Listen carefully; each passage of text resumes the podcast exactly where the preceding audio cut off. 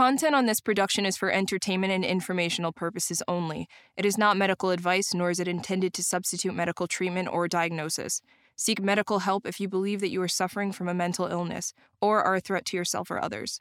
By using any or all of the information provided, you do so at your own risk. Any application of the material is at the listener's discretion and is his or her sole responsibility.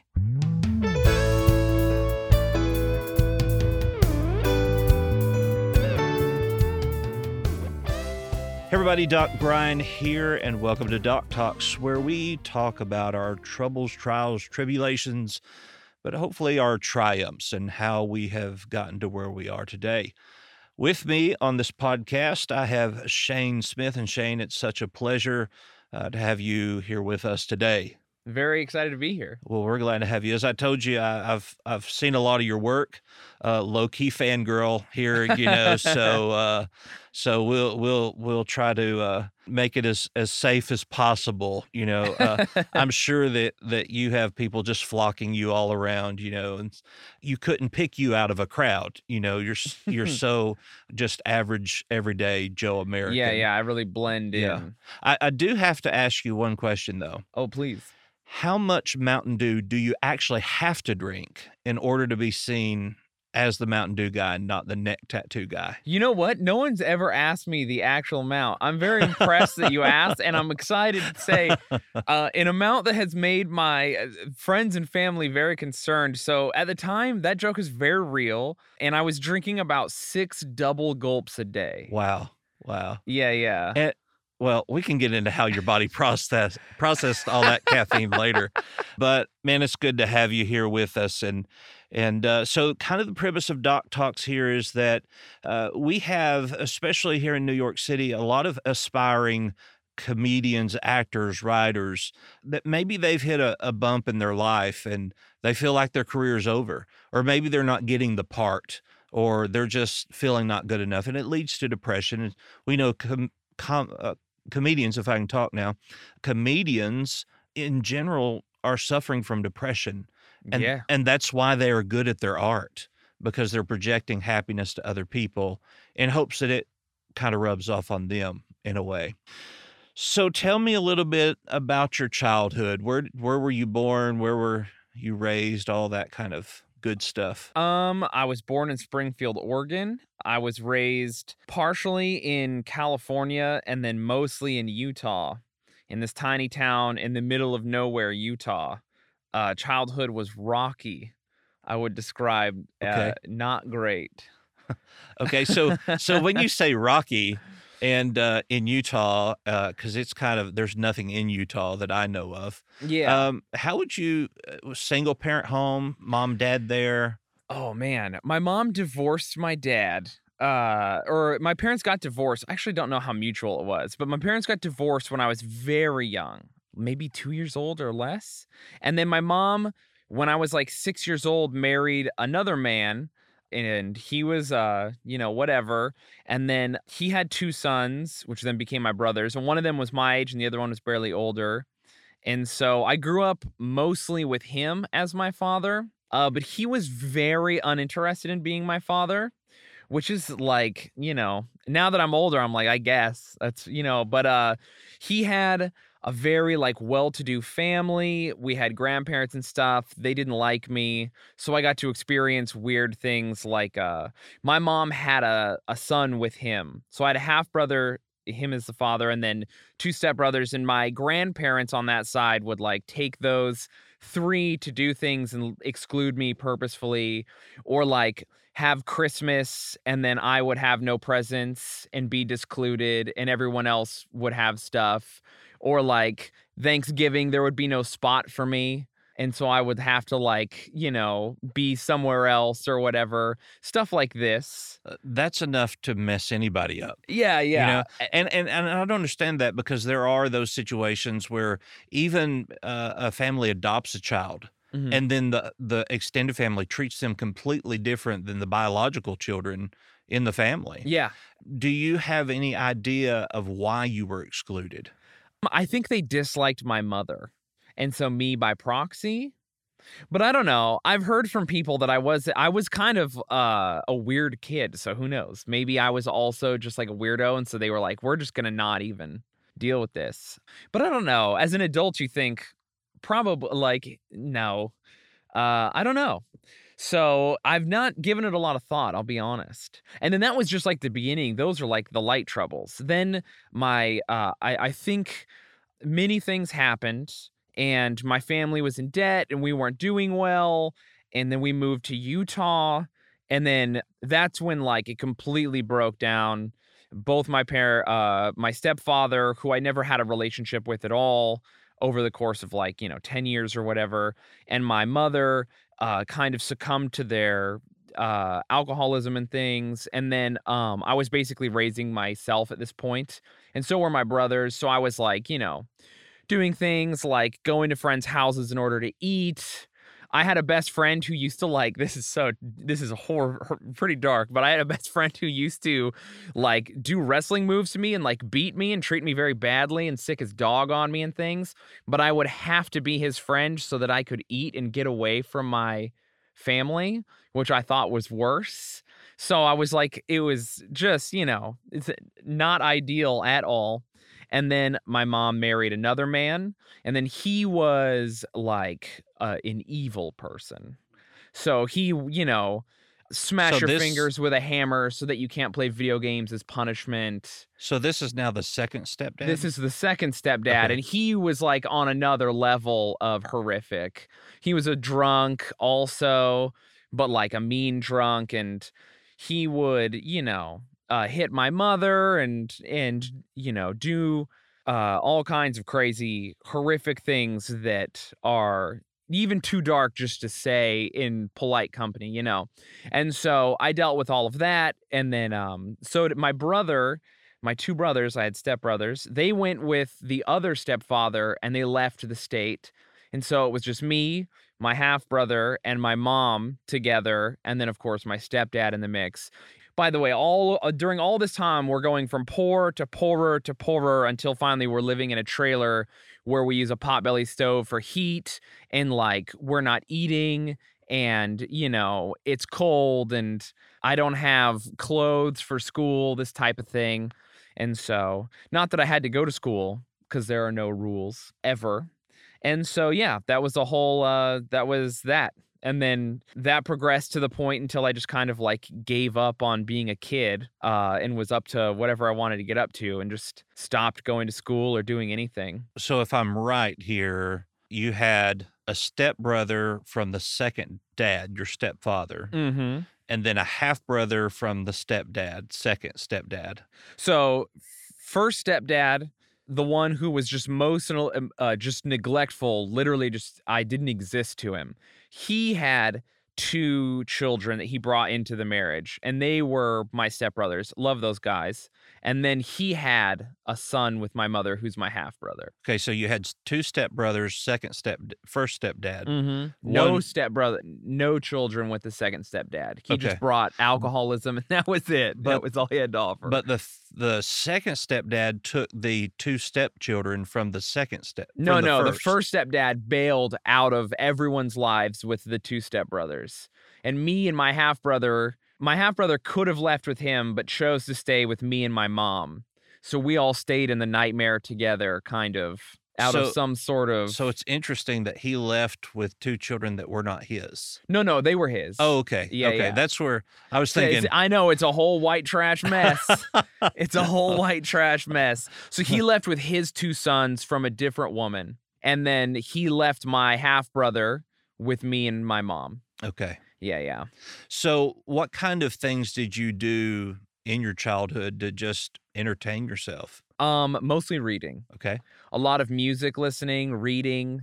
I spent a lot of time by myself. I also like bounced around to other people's houses, so I had a lot of friends, but also my friends when I was a kid, many of them I think saw that I not saw that I was using them, but like they felt that I was using them Like I did have a really good friend who accused me in like when I was in 8th grade of using him for his food and his entertainment and stuff and it's like, "Yeah, motherfucker, I am. All I like you, but also I need this. I'm dying." Like, Right. you know. So but he didn't get that. And of course I didn't know how to communicate it. I was trying to like hide this stuff or or not even hide it, but just not think about it. Right. Because that was the only really thing that you had to cope was to just suppress it. Yeah. And if I brought it to light, let's say hypothetically I brought it to light and someone cared. And there were times when things would be brought to light. I would go to school with, you know, horrific injuries or cuts or or any number of things and and you know, I live in a small town. It's a graduating class of like 40 people or whatever or less. They know what's happening. But of course, and I know they know. Uh and and nothing is being done about it. So in my mind I'm I'm like, well, if I if I take this as far as I can take it, let's just say hypothetically, I get tired of it one day and I'm a child and I go to like the sheriff's office and I tell the sheriff, this is happening and we live in a waking nightmare. Like, you have to do something. And he doesn't just bring me back to my stepfather, which was a possibility. Even if I took it to its conclusion, then what? Institutionalism? I, now they're going to make me go to school. Now I don't get to see my friend, you know, so I can take away my coping mechanisms in order to survive, but that's not how you survive. So now I'm, you know, I'm trapped. And I was very, I was keenly aware of it as a kid. Right. But I would assume this is probably early mid 90s. 2000s. Okay, Early so- 2000s. Okay. So that was just kind of on the horizon of where child abuse became a little bit more strict. Yeah. But also, we're in a small town where we had teachers who hit kids. You know, we're back in time in this tiny town. So, I mean, we used to drive, uh, take guns to school, you know, so this is a rootin' tootin' cowboy town. Gotcha. There are people in that town that have never had IDs, never paid taxes. Do you know what I mean? Maybe I need to move there. This is a one of the legit. It's a wild west place still, you know, and there's a few of those in Wyoming, Montana, Utah, New Mexico. okay. So into to high school age here, Mhm. I, I guess this this sort of abuse, neglect yes. is still moving forward. Does it then Oh, become yeah. worse as you get older? Yeah, it becomes worse, but I also become so good at avoiding it that now my coping mechanism, you know, like I will see my stepfather acting up and I'm at this point I'm resentful of my mother and stuff. So instead of protecting her, even wanting to be around depending on the situation, I would just do things like I'll go out. Of course it's Utah so it's cold. uh, I'll just walk all night so that I don't freeze to death in in order to avoid being home. So I got so good at avoidance that uh it didn't matter. And then of course I had, you know, friends, my best friend at the time who was also in a similar situation. So I would escape with him, but then I go to his place and then his father holds a shotgun to my head and accuses me of burying bodies in the floor and is like beating both of us. And so, you know, so there's no escape. And also the only one of the only people I'm relating to is also going through very similar things. So maybe we should end this podcast and call a real expert in here. Uh, yeah, this is uh, almost outlandish that this could happen in America in a society where we are supposed to protect each other. Oh yeah. And it's so much worse than I'm even I'm absolutely giving you the light stuff. I've told other I've told other people in group therapy about things like this and I've had uh people who have been the victims of war crimes be like, "It this is worse." Yeah, I've I mean, as bad as it gets, on my 16th birthday I came home and I and my mom was slitting her wrists and I asked her what she was doing, and she was like, Oh, I'm trying to kill myself, but you have to cut up your arm, not across. And I had to take the knife from her and go into my room. And then I used the knife my mom was killing herself with to open a box my uh, friend's mother had gotten me for my birthday that was full of clothes. So, like, that's the. That's the vibe of my childhood. Um, and then of course during all of this, I'm I'm so out for myself. It's me versus everybody. So I'm stealing, I'm fighting, I'm cheating, lying, doing anything it takes to get by. Luckily, I had decided to be sober, so I'm not using drugs or alcohol as a coping mechanism at all during any of this. So, uh, my drug of choice would be books. I read a, an outlandish amount of of books. It- was there any type of specific genre of books that gave you comfort or helped you to escape more than another? Oh, fantasy for sure. Like Lord of the Rings, things of this nature, heroic epics. I was always a big fan of um you know, the pseudo realistic, not necessarily a power fantasy, but just like, you know, against all the odds, you know, that kind of stuff. Did you find comfort in those kind of things, even knowing that it was unrealistic that something like this could happen to you that turned everything around? Yeah, I definitely I was I never had any fantasies of escaping. It I I couldn't. I had already accepted that I wasn't going to leave my brother or my mother. I eventually did try to escape, but only because I was like I'm a when I turned right before I turned 17, I was like I'm a man now, it's time to go. Which seems early to most people, but for me that was like late. I was like I've waited too long so I never like, you know, from the ages of like when I was reading heavily and escaping, I think uh, the escapism really started around 11 all the way to 17 and during those 6 years it was just sort of day-to-day survival. So now moving into you leaving at 17, Yes. where did you go? I joined the army Okay. and they treated me very badly. of course. And I was injured. And I'll I'm to gloss over a lot of this cuz I don't eh, generally love talking about it just because I, I don't want to be a person who lauds any kind of military service as a part of my personality. And also I wasn't in for very long. So I served for a little over a year. I made it through all my trainings, but I was 17 so I wasn't allowed to leave the base. And I also didn't really form a lot of relationships with the other soldiers as they were all older. This is 2004, 2005. So we're all going to avenge 9 11. I joined the infantry. I was trying to be a ranger. I very was like gung ho. Like I read Starship Troopers and was like, I'm to do it. I'm to earn my citizenship. And like, anyway, the propaganda worked on me. So very silly. Um, I got hurt. I got very hurt. I had no one to turn to. I have no one at home I can call to motivate me, like, no, you should stay, try to figure this out.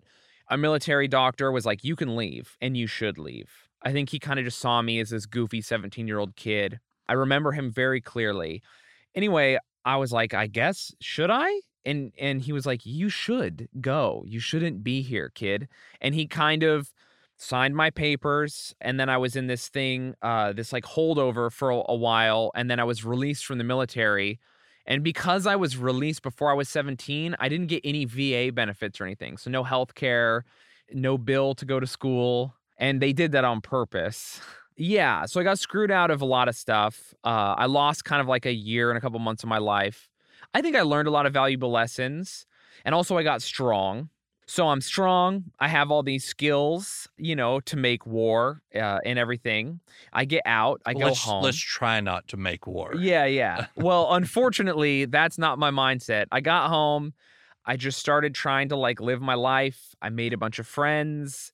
And then I ended up starting to fall. I, I made some bad friends. And then I started to fall back into stealing, lying, doing whatever it takes to survive, you know, immediately. So at one point, as you described it, you became a professional criminal. Yes. Now, typically the word professional means you get paid to do it. Yep. And so how, how uh, explain to me what professional criminal means in, in your opinion? So, um, a professional criminal is a crime works like uh, any other business. So, let's say you're a mobster. We're going to use the mob because everyone knows what it is. And there's different versions of it that exist throughout prisons in the United States and different cultures in different areas, and it takes a different shape. But we're going to go with the mob. So, the mob has high up guys, and these are uh, businessmen that make lots of money, and they're almost always obvious. You know that that's a mobster. You see him, he's so powerful, you can't do anything about it. Then he has people under him and people under them, and they are kind of the top brass. These are rich people. They're the Wall Street of crime.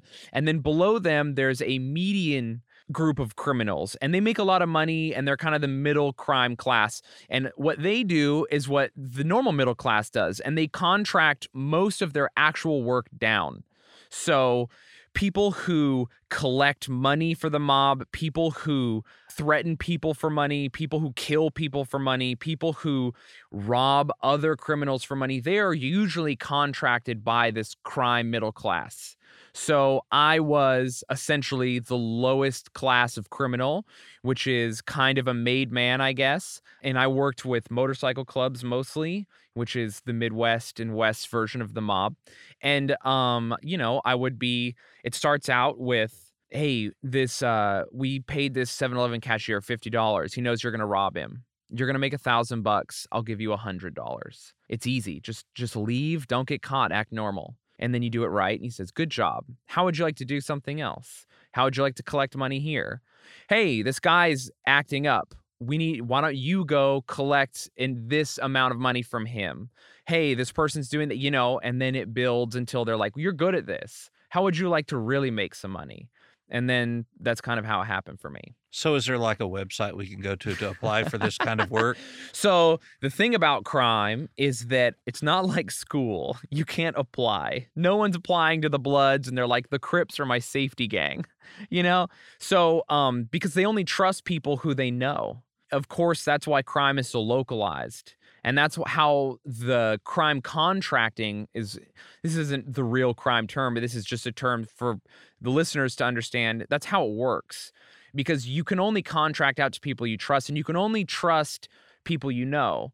So if I'm a criminal with a lot to lose because I have hundreds of thousands of dollars and a family and things, I go to the neighborhood and I go to the man who runs that neighborhood, who has the keys to the neighborhood, and I say, Hey, I need this guy hurt. Do it. He's not going to do it. He contracts to me who he knows is from the neighborhood, who he trusts, who he's seen come up as a street kid. I'm not going to go in anywhere. And if I do something wrong, he knows the consequences are easy to apply to me. Whereas if you just showed up and were like, "Hey, let me let me do crime for money. I can hurt people. I have a gun or I know how to rob." You know, you're going to get you're a cop. Right. And this is why So- the police can't well- stop organized crime. Well, uh, I was a police officer for about six years, and and I remember because and this just brought back to my memory. There was a a time where I went undercover to go buy crack cocaine, Yes. and I get to this guy, and he's a low level dealer. I mean, just uh, you know, corner street guy. I was like, "Hey, man, I got twenty bucks. What can I get?" And he looked at me and he said, "What do you mean?"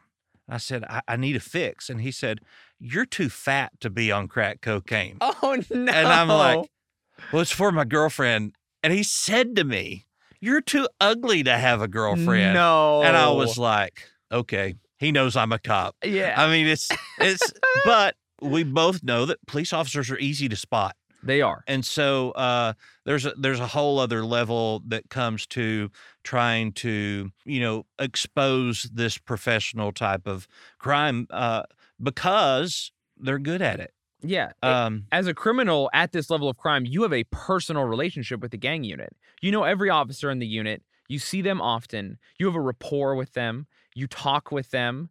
They see you, you see them. You both know what each other are up to. You know when they're messing with someone who you want them to mess with. They know when you're up to stuff they don't want you to be up to. It's a very interesting sort of game you're all playing. And also at my level of crime as like a made man or a one or whatever, I also am keenly aware uh, the gang unit is less interested in me and more interested in the people who contract out to me. And, and uh, you know, of course, I would use that to my advantage often. right. So just for the pleasure of the listeners, Mm. uh, what would be the if if you want to share, and if not, Yeah, we yeah, can no worries. we can edit this whole part out. what would have been the one crime that you committed that you really came to the realization of, oh crap, I might actually get caught this time? oh, there were a lot of. I mean, i was in several robberies where there were shootings. You know. And even when no one's hurt, you're just like, we're shooting guns. Uh, that's always sketchy. I mean, I don't want to. Yeah, I would say there were a few robberies where I was like, all right, I'm not Ocean's 11. I shouldn't be here. So some of the movie scenes where you see this this gang of people go into a bank and rob a bank and then one of the people shoot a teller and another one the robber goes, "What are you doing?" Yeah. This wasn't so that really is picturesque of some things that that could be real.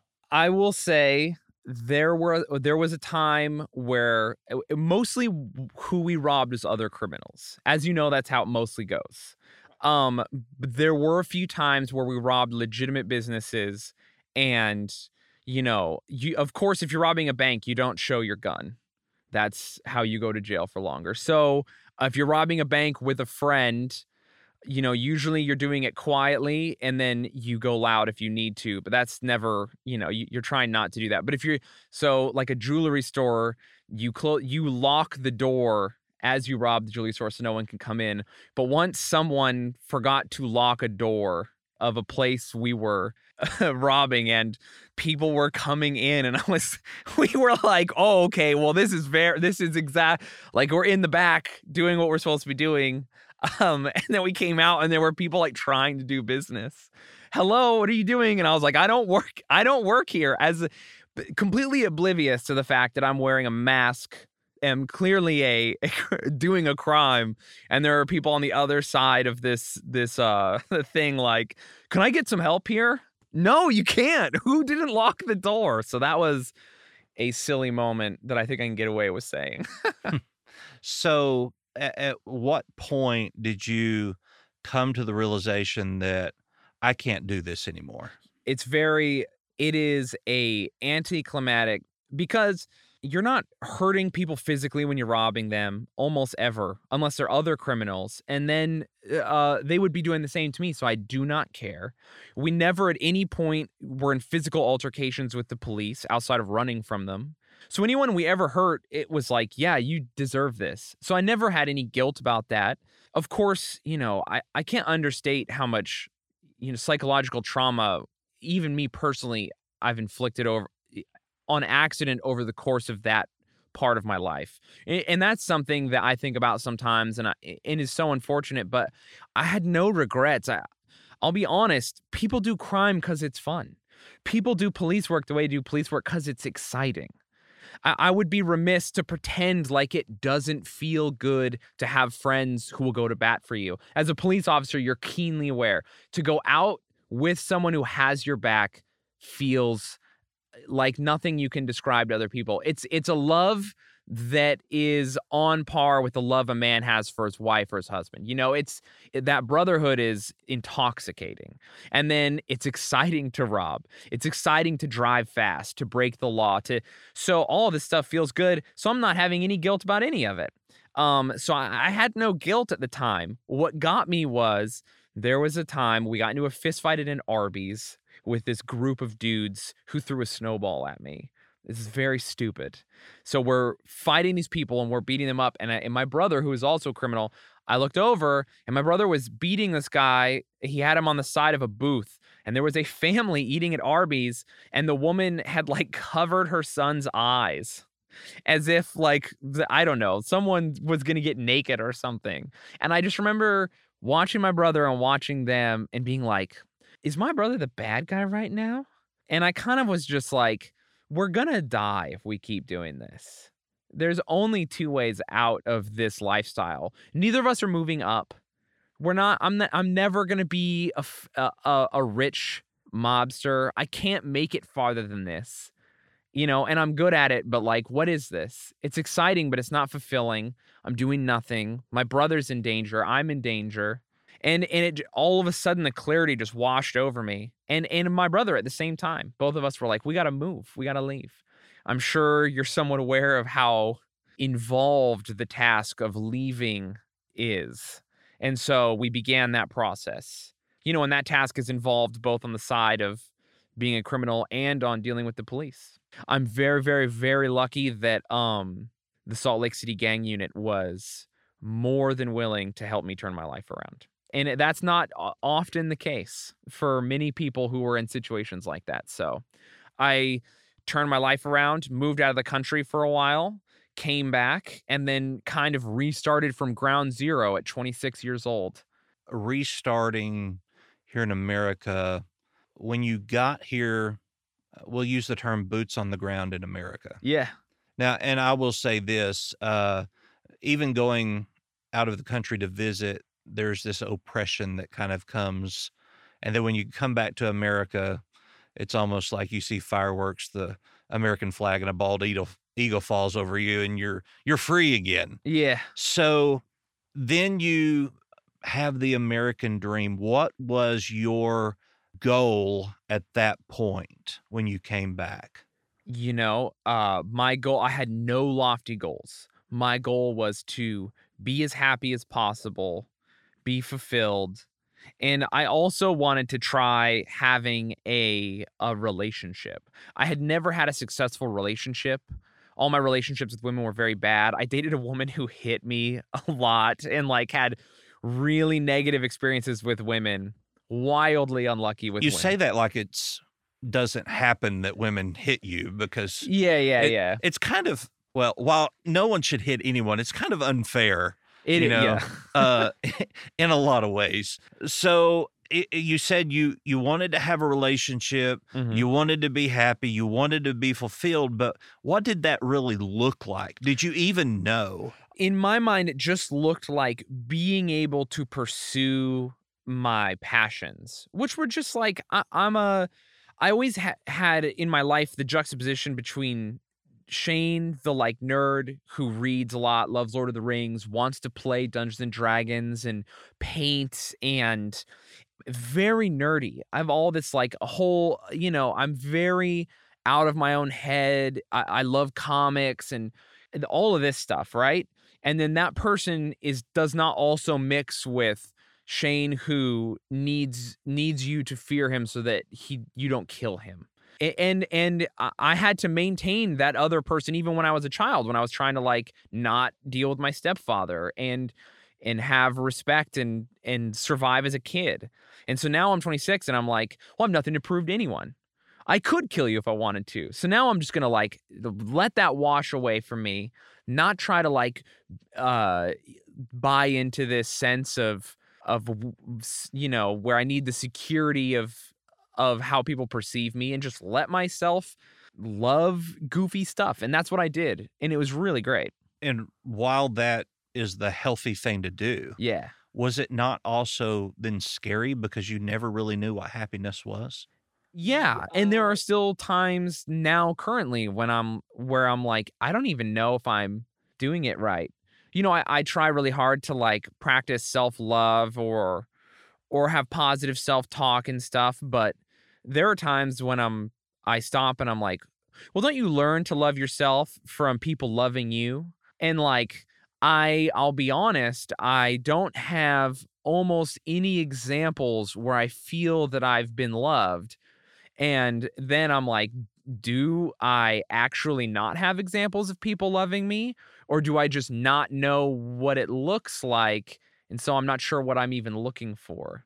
There's a lot of doubt in how I'm even interacting with the world in a positive sense, you know? Because you had never seen it that way. Yeah, I know how to survive, but I don't know how to to just be. And and that comes from in a lot of cases uh, from your childhood you know we we kind of look at things and maybe not in your case because uh, your case is a bit extreme Mm. but as a child there are dysfunctions that happen in homes that we kind of feel as normal Yeah. because we don't know any better we don't we don't have the idea that it's you know supposed to be leave it to beaver kind of Yeah. kind of scene of everything is this perfect Mayberry world. And and so we kind of get stuck in a rut of, well, this is my normal. So what does real happiness look like when this is my normal, which is skewed? Yeah. In trying to search for happiness, I could only assume that your view of what happy is was still outside of normal. Yeah. I think that's why I value laughter very highly. I mean, I can't even date someone who doesn't make me laugh often.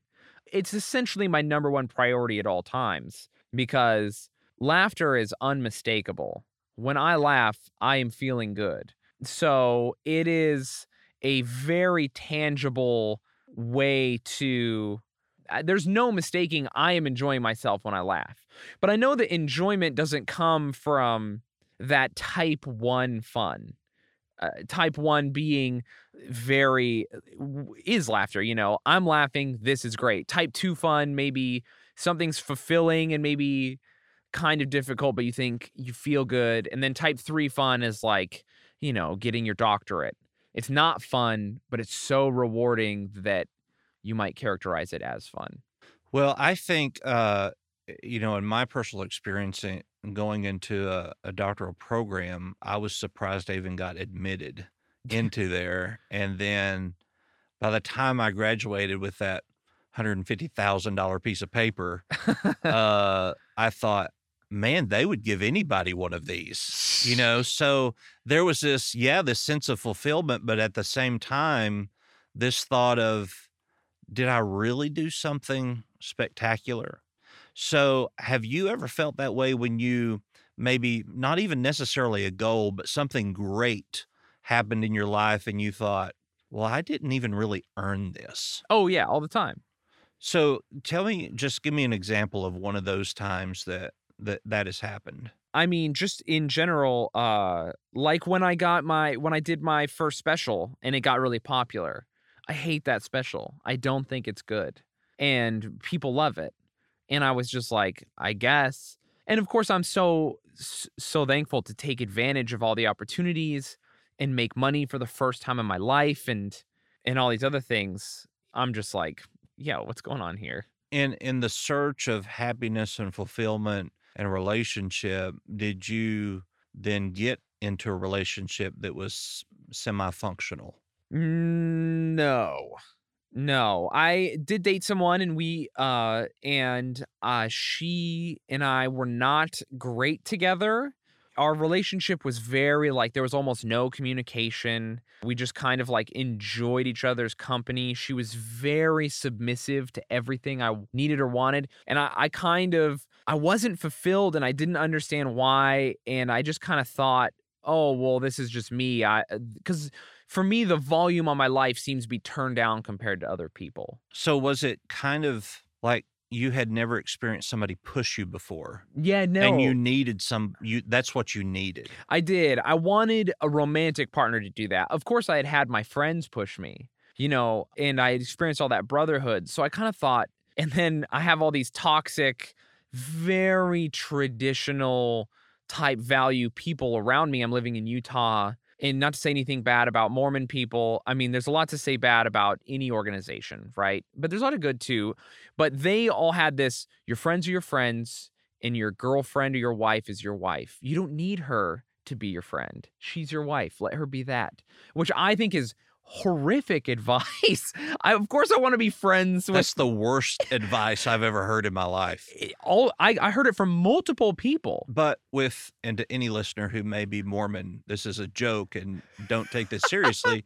but which wife do you have to be your wife and not your friend? You got a friend wife? Yeah, And you, got, a friend wife, and it's kind of. I heard. I heard a guy say one time. He said, "You need to find a wife that will cook, and a wife that will clean, a wife that will love you, a wife that will take care of your children, a wife that will take care of all of your needs, but you never let them know each other." and and so that that kind of gets into the the point of I don't really think you can love somebody that's not your friend. I discovered that. I cheated on her. Of course I did. Because I was too much of a coward to leave her. And then, you know, which is something I'll openly admit. Wait, you robbed jewelry stores, but you couldn't leave a woman. Yeah. Women, right? Let me let me write that down here. For, well, I didn't want to hurt her feelings. oh, okay. Do you know what I mean? Which is so counterintuitive. That It you're like, well, I'll just, I'll just cheat then. I'll Mhm. just get fulfilled somewhere else. I don't want to hurt her feelings, but I will destroy her life exactly. and cheat on her. Exactly. It's so insane. It makes no sense, but at the time it makes sense to you because you're like, well, she's not going to know. And and you're so in your own head about what you need and and feeling desired and that passion. You're trying to get it from anywhere. Anyway, of course, you know, uh, our relationship falls apart and we we break up. I try to date. Dating is so terrible. 6 months go by, we get back together, we immediately get engaged and uh, we get married. Horrible mistake. And then I I fell in love for my first time ever at my own wedding with someone else. This just keeps getting better. and uh was very not good. Um I fell in love with her the second I saw her. Was she one of the bridesmaids? No. Okay. Well, My friend brought her as his date. oh my goodness. Of course, I'm a very, uh, you know, I was like, I'm not going to hurt my wife. I messed up once. You married her. Suck it up and be with her. This is what you've done. Lie in your bed. You made it. Once So- again, horrible advice. Yes. So I end, of course, my friend brought her. My friend keeps dating her. Well, I'm friends with my friend. So now I'm becoming friends with her. I'm acutely aware that I fell in love with her when I saw her. We become best friends, her and I. Absolutely nothing weird going on. No flirting, no touching. We hugged maybe twice in two years. I eventually get divorced. She breaks up with him. I confess that I'm in love with her. We start a romance. My career takes off. She becomes jealous of my career. Other things happen. We had a, I will call it a sexual misstep that she made a mistake and did something that she shouldn't have without my consent. And uh, Your wife? no, Uh, the girl who I'm dating now that I was Okay. in love with. Okay. We, me and my wife got divorced at this point. okay. The first girl I've ever loved, uh, our relationship falls apart immediately. And uh, since then, I've been kind of adrift in a sea of not knowing how to have a relationship, really. But yeah, so that was terrible. I was in love and it was really good for about six months till it wasn't. Okay. So since then, you've not had another serious relationship. I had one, I dated a girl seriously for a couple of months and she was the best girl I've ever dated and she treated me perfectly. Everything about her is perfect, but physically it wasn't there and uh I I just like wasn't I was missing that part of it. And so I I instead of doing what I did with my last with my ex-wife and being a coward, I said, "No, you've learned your lesson. You're a man." and I sat her down and broke up with her to her face, which is terrible. Why do people do that? Oh my God. Doing the right thing is so awful, everybody. It was so terrible. Women say they want you to do it, but I don't know. They might not all the time. Some maybe a letter sometimes. Oh, wow. It was so bad. It was one of the hardest things I've ever done in my life. And that was before quarantine. So that was February, March. Yeah. Yeah. Yeah. Like First seven months ago. Okay. And no quarantine love within the last since March. I kind of met a girl and and we like you let's say you maybe met a girl because we don't want you to get any legal trouble here yeah, yeah. of not supposed to be you know around anybody. Right. I maybe met a girl and and we sort of it was really passionate and everything, but then she moved away. Uh, the long distance thing was kind of happening, but then she she made a misstep. She said some she accidentally she says it was an accident. She compared me to people she had been with in the past and it painted me in a not so positive light. And she didn't realize she was doing it at the time and it hurt my feelings very much. I'm normally not a very insecure guy, but as I've begun to like allow myself to get more of my feelings and and just be me, I've found like, hey, I'm jealous and insecure sometimes, which isn't always negative, but I was like, don't like this, and it kind of destroyed our relationship. So we'll we'll back up a, a little bit here out of out of rela- reverse. with out of outside of relationships and get more towards your career. yeah. How did that take off or get started? as I was getting back with my ex-wife the, when we broke up, it was kind of a whole like I'm going to change my life. I'm kind of adrift, I'm doing nothing. I have no fulfillment. I want more from life. And I almost was like, do I try to what do I do here? Do I like dedicate my life to a purpose? Do I become Batman? Like I want more. I want excitement. I need anything. I, I was like almost like, do I just go back to crime? Like I want to feel like I'm a part of something. And I was like, no, you got let's bring joy to the world. Let's do anything. So I said, I like comedy. I've always wanted to do comedy. I was always funny as a kid. People have told me I was funny my whole life. I like stories. I like writing. I have all these experiences to draw from. And I said, you know what? I'm just going to do that. I went and did an open mic and uh, it was on. I, I just dedicated. I'm very good at making a plan, being focused, and just kind of like throwing my whole body at the task. So I did that, changed my job, did everything I could to set my hours so I could do the most comedy possible. And I just made, I mean, from day one, I went to, I did comedy the way, you know, you probably got your doctorate. It was like, this is it. I'm doing it. This is all of my energy, all of my spare time. This is my whole life. And it's been like that since. Except for my motivation was I've spent all this money. I might as well, you know, follow through. Yeah. Uh, because I'll be paying the rest of my life for this piece of paper. Um, so, what was uh, within your career uh, here as as a comedian? What was your highest point? My highest point. You know, it's hard. I, I don't know that I even have a a pinpoint. There's been a lot of moments where I've stopped and been like, "This is a big deal." Often I'm so in the moment and I'm so all business that in the bigger moments, it feels like I'm so in the task that the moment doesn't feel big. Do you know what I mean? I don't allow the moment to overwhelm me because I need to perform. So, it, would it be fair to say that it's more about the business than the the drive of being the entertainer? I don't know that it's about the business I enjoy being good at what I do. The fulfillment comes from being good in that moment on stage. And I do have so much fun. It's fun to be good, but there's it's also a job and if it's going to be a job I take it seriously.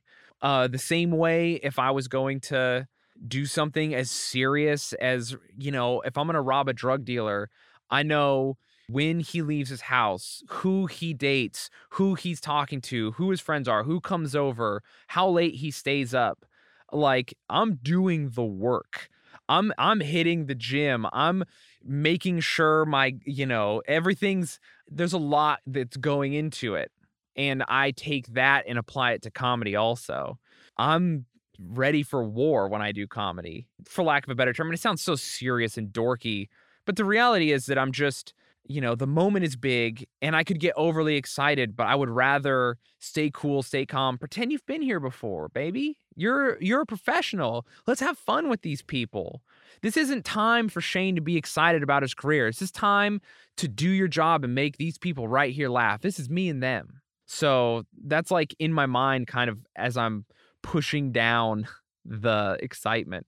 So would you say that once the show is over, where you killed it, are you still then suppressing some of that immediately energy? damn what did i do wrong? What do i gotta fix? Was that good?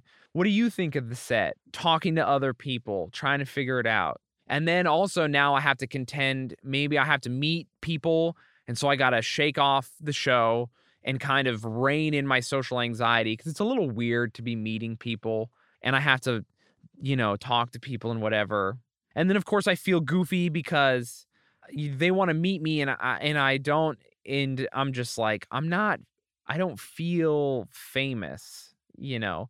So it's just it's weird. And so I had to like get into headspace to deal with that. I don't feel famous either.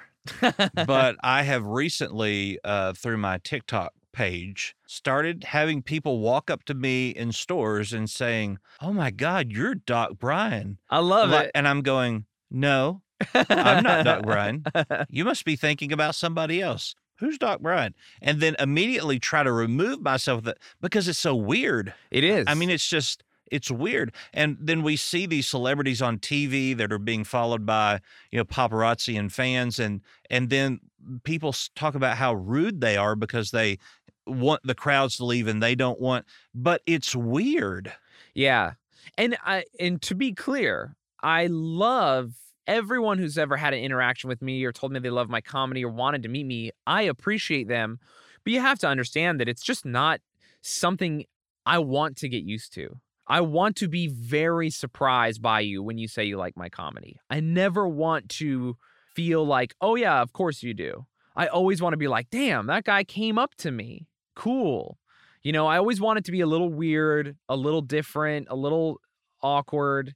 I want to maintain that early career sort of, I guess, humbleness. Hmm. So, So to have a overweight, bald, Southern Arkansan clinical psychologist say to you, "I really love what you do," is more of a compliment than anybody else could give you. love it. Love Yeah, it. So I just be clear on that to our listeners. Genuinely love it. Yeah, because there are those people too that I find that they're not so much that they really do appreciate you as much as they want to tell their friends that they met you. Yeah. And so there is that. And we, I shouldn't say we, because this may have happened four times to me, as you know, probably hundreds of times. I feel that, you know, I feel the the difference in their vibe and and the way they talk and whether, you know, people like to say, well, I can fool anybody. No, you can't fool anybody. People that do what we do for a living Mhm. can tell if somebody's being authentic in what they say or not. Yeah. And so I, I think that it's very important for us to to keep in mind that it's almost better to not give a compliment if you're not completely devoted to what you're saying. Yeah, I agree. And I think that I have a a pretty good sense about how people are feeling. Uh too. I think that's a part of my job. Obviously, I have to be able to manipulate you in some way or another in order to elicit the response I want from you. That's my whole gig technically. When you break it down, it's weird, but so when people come up to me and they, you know, I can I can almost sense what they want or don't want. Also, sometimes people accidentally just reveal, say, "My friends don't think you're funny, but I love you," or like, "I'm not a he, I'm not trying to be weird. I'm not like one of those people, but my friends love you." But I can tell, you know, they're so th- it's always weird. Just say what you mean. Right. There is nothing going to change the way you react to them based upon what they're telling you, whether it's the truth or not. Yeah, And so I, I think maybe that comes within their own insecurities about, well, I don't want him to think that I'm some weirdo. totally. You know, although when when I first saw one of your sets that you did back oh several years ago, just looking at you, I predisposed judgment about this is some you know hard guy that how in the world is he going to make anybody laugh? and then about you know 10 minutes into the set i was like this guy's just a big dork you know Yeah. this is this is what this really is so do you have have you ever uh, come to a challenge in your career of where people assume that you're something that you're not and that has affected you negatively Yes. I mean, uh, that has been this, you know, that that's been a lot of my life. You know, the world is uh, especially early. You know, like when I was doing crime, you know, there's times where you're not always a criminal. Often you're a regular guy and then you're being treated badly and it's like, you know, at the time you don't think it, but you're secretly being like, "Oh well, you know, I'm different from you. Fuck you." Right. you know, and you're just pushing me away. In comedy, I've had quite a few in romantic relationships. Uh, you know, I've I've had girls be like, "I like you, but I could never take you home or or whatever." and i would say to that then you don't like me Exactly. That's exactly what I also have said. You know, then you don't like me that much. Clearly, I've also been negatively perceived in a not necessarily a negative way where I've I've had of course people be like I don't want him around because I'm scared of him or uh, I i mean you're a very scary person right I know. I think I'm such a goofball, but if you don't know me, then you don't know. I've had pe- I've overheard someone saying they don't want to leave me alone with the girls on the show or whatever. What do you think I'm like? I, I don't know what you think I'm gonna do, but and so that stuff is hurtful. Another thing that people don't think about is when people are very into the way I look in a negative way. Girls who want to slum it with me. I don't actually like you. I just like the idea of you, you know, and that's something that I've encountered quite a bit throughout my life. they want the bad boy syndrome Exactly. And they want to be with you but not with you exactly, you know, that can feel v- very bad until you catch on to what's going on. Now I'm kind of more aware of when it's happening. But early in my life, you know, of course, it only ever happens to people who are out of your league. You know what? This this well-to-do, educated woman likes me. She thinks I'm funny.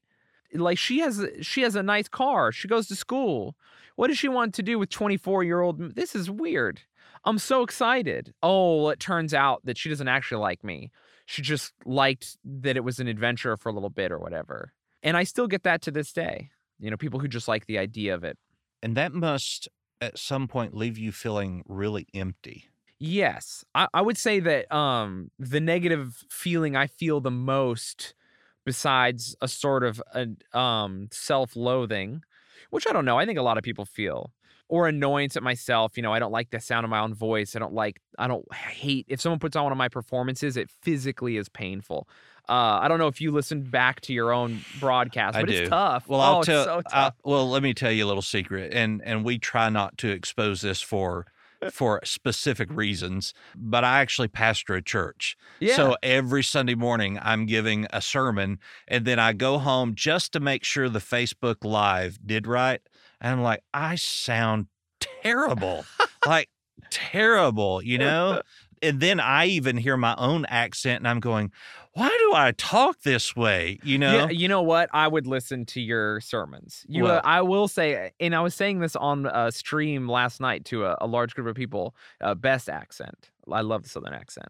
I did a snippet on TikTok, which was very controversial, uh, and and essentially the the premise of it was that successful women have a very hard time finding a partner of of similar status that are not already married or attached, because men often marry down because of masculinity issues. I mean, we're taught we have to be the supreme. Yeah, absolutely. So I can't believe that's controversial. do you know how many people out of the 1.7 million views what their one concern about that whole post was? no, That I said similar instead of similar.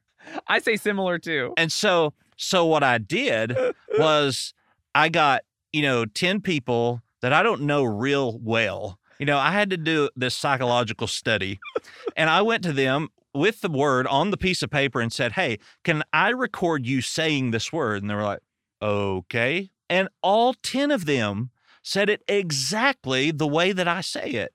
And they weren't all from Arkansas.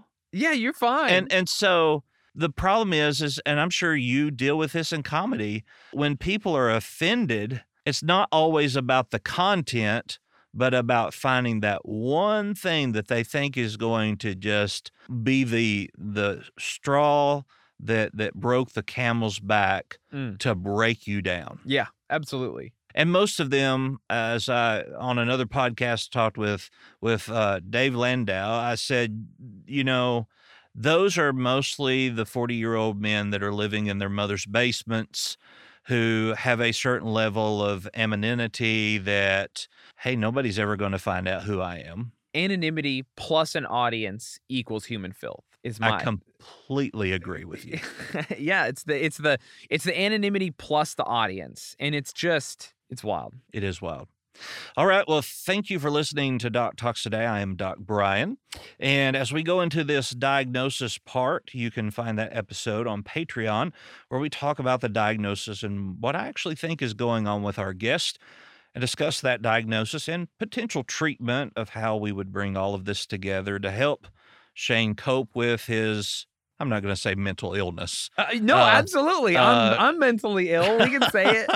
So- I'm, I'm I'm so excited. Uh, so Shane, I, I appreciate you sharing your story with us for being vulnerable. I know that it's not always easy to do, uh, especially in a setting where it's not comedic. Yeah. You know, it, it's very raw. Uh, Shane will join us on the second part of this podcast to discuss their diagnosis. Of course, you can find me at thedocbrian.com on TikTok at doc underscore Brian, Instagram, the Doc Brian. There's a link at the bottom of my website of all of my social media. Feel free to follow us there. We look forward to having you with us next time. Shane, where can we find you? Um, I am at Instagram and uh I almost said Tinder. I'm not on Tinder. Why would I ever? Um, I'm on Twitch Instagram and Twitter at Shaydozer, S H A Y D O Z E R. All right. And so check him out, but make sure also to check out the second part of this episode's uh, Doc Talk DX, the diagnosis on Patreon, and Doc po- uh, blah, blah, blah. Maybe they'll edit that part out. Or maybe they'll show yeah maybe they'll show that i am a real human being here. Uh doc part uh i did it again. Doc talks. That's the show we're on right? Doc Talk. doc talks is a part of the b frank network. And again thank you for listening and we hope you'll join us for the second part. Goodbye